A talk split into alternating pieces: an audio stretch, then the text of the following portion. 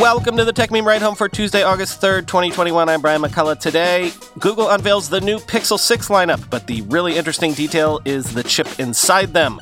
Apple makes the Magic Keyboard with Touch ID available as a standalone product. Microsoft makes Windows as a service live. Now, China says games are the opium of the spirit. And what if drone delivery is running into the same wall as self driving cars? Here's what you missed today in the world of tech.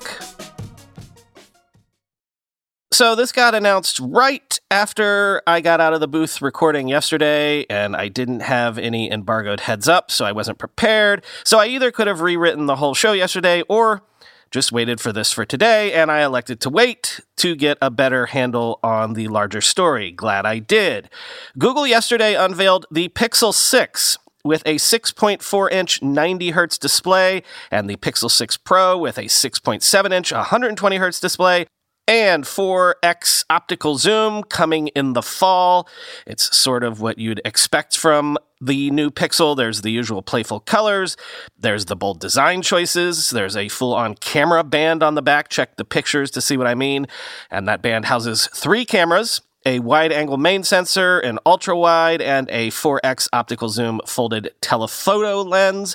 But there are two interesting things here. First, remember how Google had been positioning the Pixel lineup as the best mid range phone you could buy? Well, no more.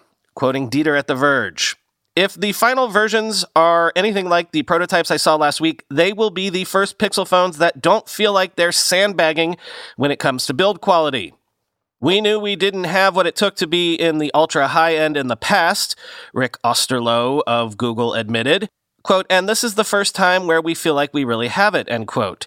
Both versions of the Pixel are glass sandwiches with fit and finish that are finally in the same league as what Samsung, Huawei, and Apple have to offer. Quote, We've definitely not been in the flagship tier for the past couple of years. This will be different, says Osterloh. He also admits that, quote, it will certainly be a premium priced product, which I take to mean north of $1,000, end quote.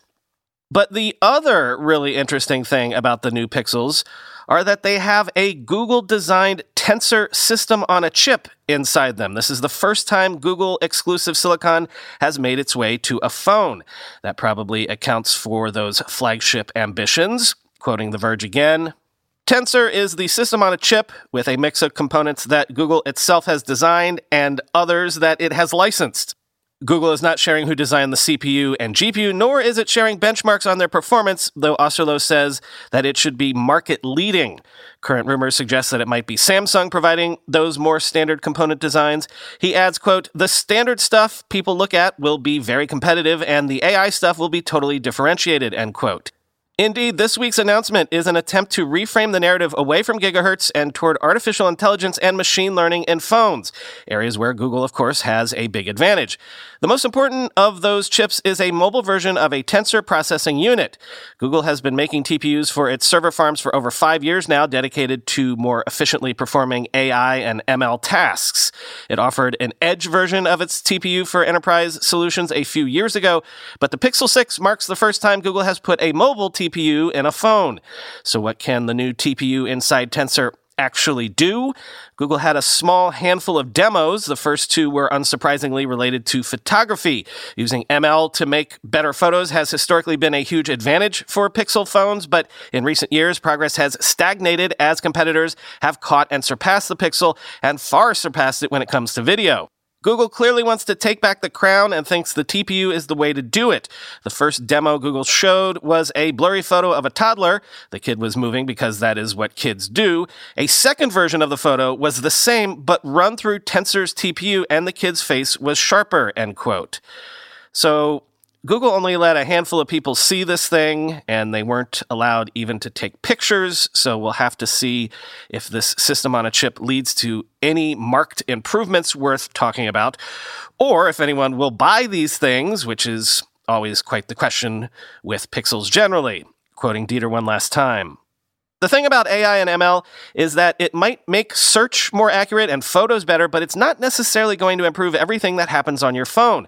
Osterloh suggests that as the TPU takes up more AI cycles, that could free up the other chips for more performance. That may be, but it's still hard to make AI a selling point for a phone.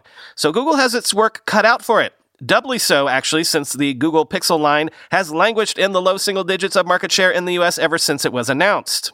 With the Google Pixel 6, Osterloh says that's going to change. He's ready to start grabbing market share wherever he can get it, whether that be from Apple or Samsung. Quote, the product is really now the Google phone, Osterloh says. So we are ready to invest a lot in marketing and we want to grow, end quote.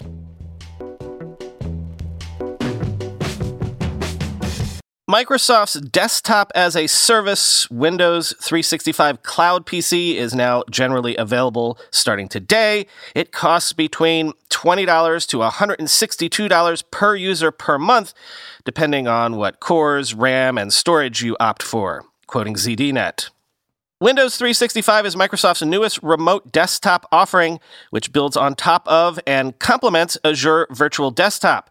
Windows 365 will allow users to bring their Windows 10 or once it's available later this fall, Windows 11 desktop, apps, tools, data, and settings to their personal and work devices, including PCs, Macs, iPads, Linux, and Android devices via a native remote desktop application or web browser.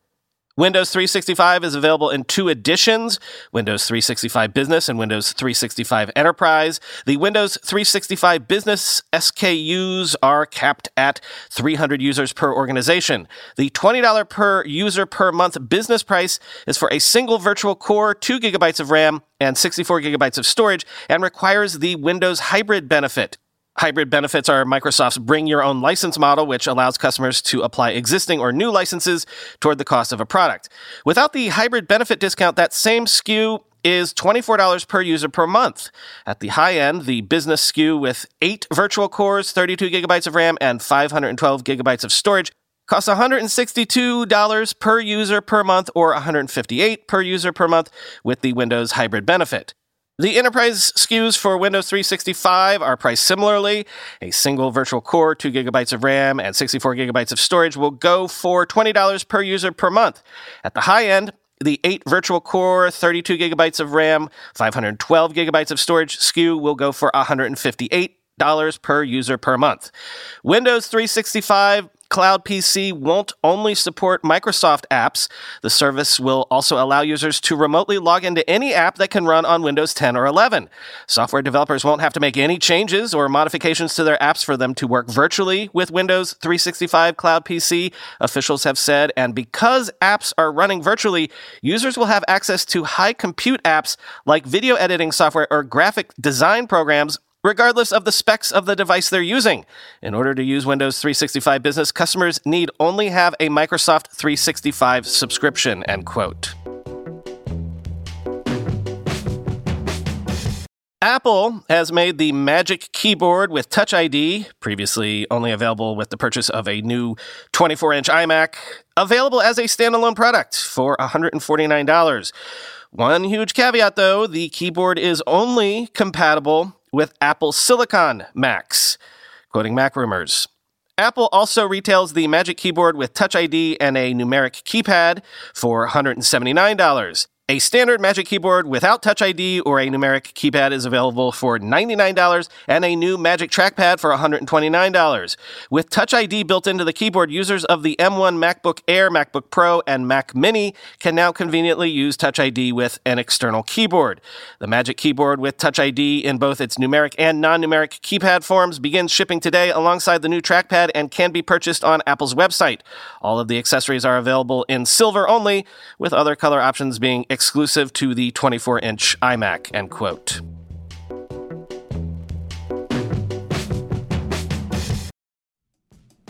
With everybody fighting for attention, how can your business stand out and connect with customers? Easy. Get Constant Contact. Constant Contact's award winning marketing platform has helped millions of small businesses stand out, stay top of mind, and see big results fast. Constant Contact makes it easy to promote your business with powerful tools like email and SMS marketing, social media posting, and even events management. With Constant Contact, you'll reach new audiences, grow your customer list, and communicate more effectively to sell more, raise more, and fast track growth. Don't know much about marketing? No sweat. Constant Contact's writing assistance tools and automation features help you say the right thing at the right time, every time.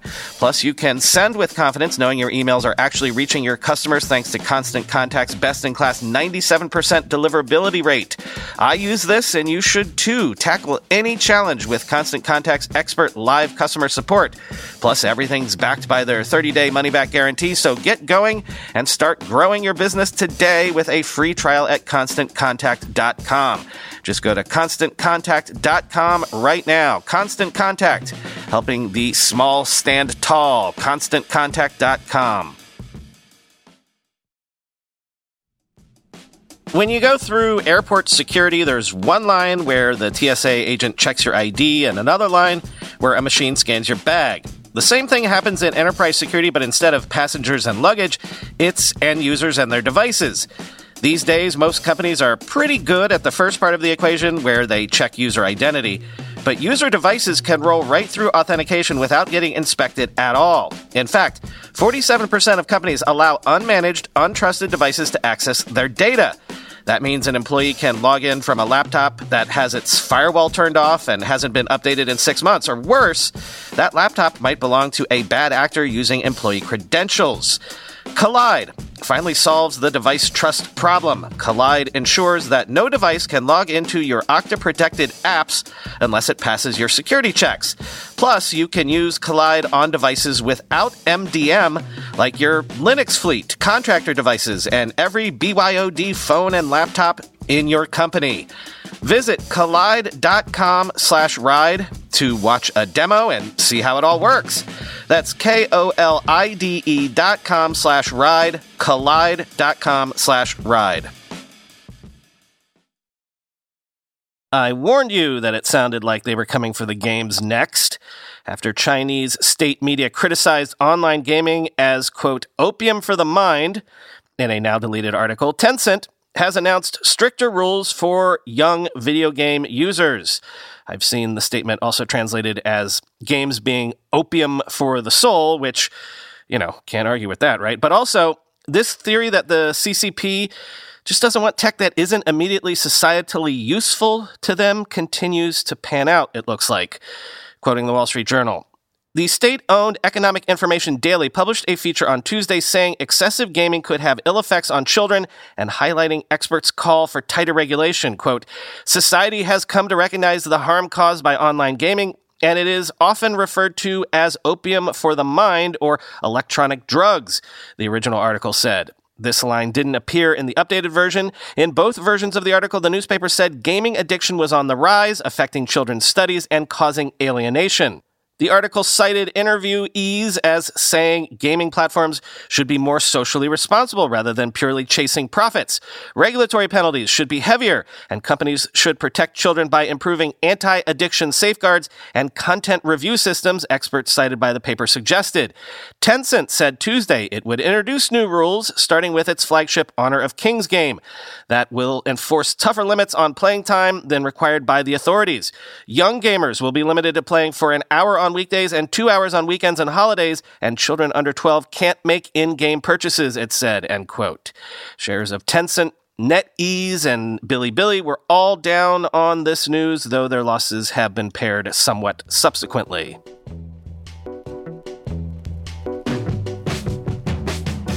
Worth noting that Xiaomi became Europe's top smartphone vendor in Q2 with 12.7 million units shipped, up 67.1% year over year.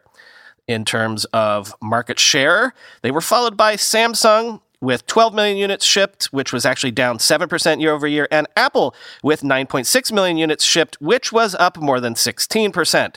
This is all from Strategy Analytics, which posted a bunch of graphs and charts to bear all this out, so there's nothing really for me to quote from without repeating the basic stats I just gave you. But click over to the link if you want to wade through the numbers.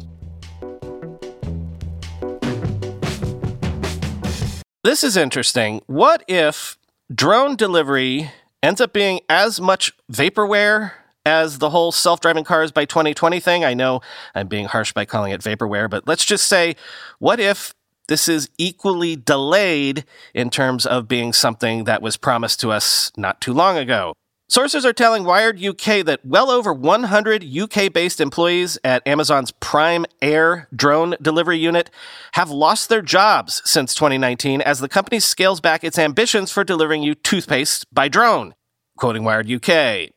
Those working on the UK team in the last few years who spoke on condition of anonymity describe a project that was, quote, collapsing inwards, dysfunctional, and resembled, quote, organized chaos run by managers that were, quote, detached from reality in the years building up to the mass redundancies.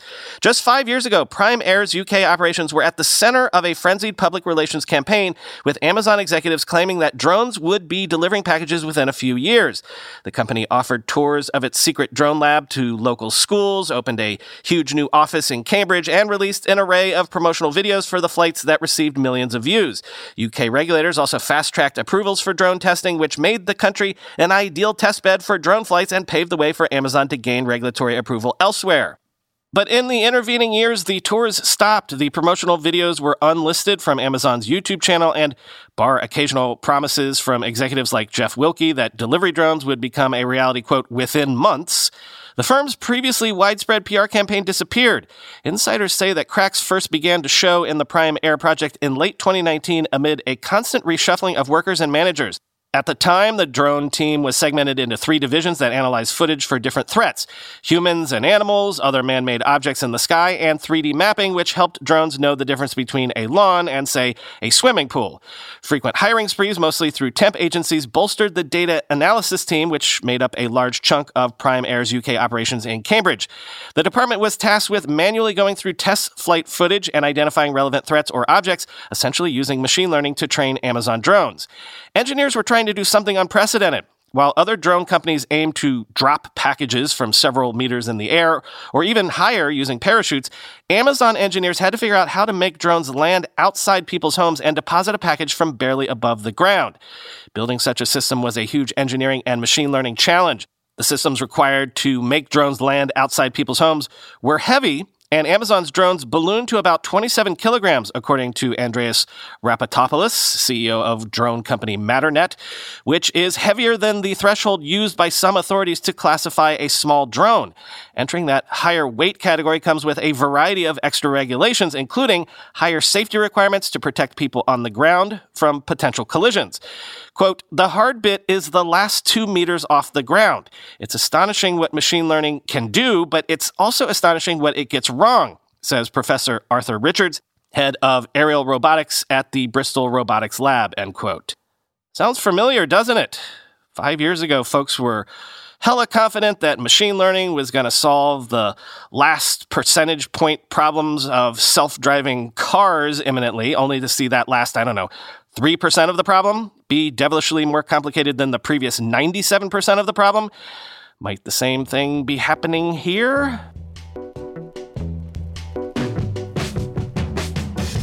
Finally, today we mentioned YouTube Lite, or Diet YouTube as I called it yesterday. So, can I interest you in Diet Spotify? Spotify says it is testing a 99 cents per month tier called Spotify Plus, which includes ads but no limits on skipping tracks or picking songs. Quoting The Verge, at least one user has seen Spotify Plus being advertised at 99 cents a month, a tenth of the cost of its standard $9.99 per month premium tier, but it's understood that Spotify's test involves offering the new plan randomly at a variety of price points to gauge user interest. Spotify's free tier has existed in its current form since 2018. It doesn't let users skip more than six tracks per hour and only lets them pick and listen to specific tracks from 15 select playlists, ranging from editorial selected playlists to algorithmically generated collections like Discover Weekly and Daily Mix.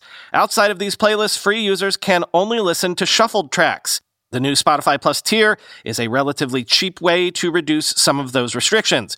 News of the new test tier was initially shared with The Verge by a reader and later confirmed by Spotify in a statement. Quote, We're always working to enhance the Spotify experience and we routinely conduct tests to inform our decisions, a spokesperson said.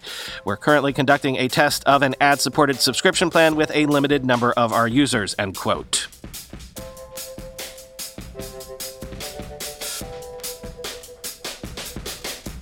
That's all for today. Talk to you tomorrow.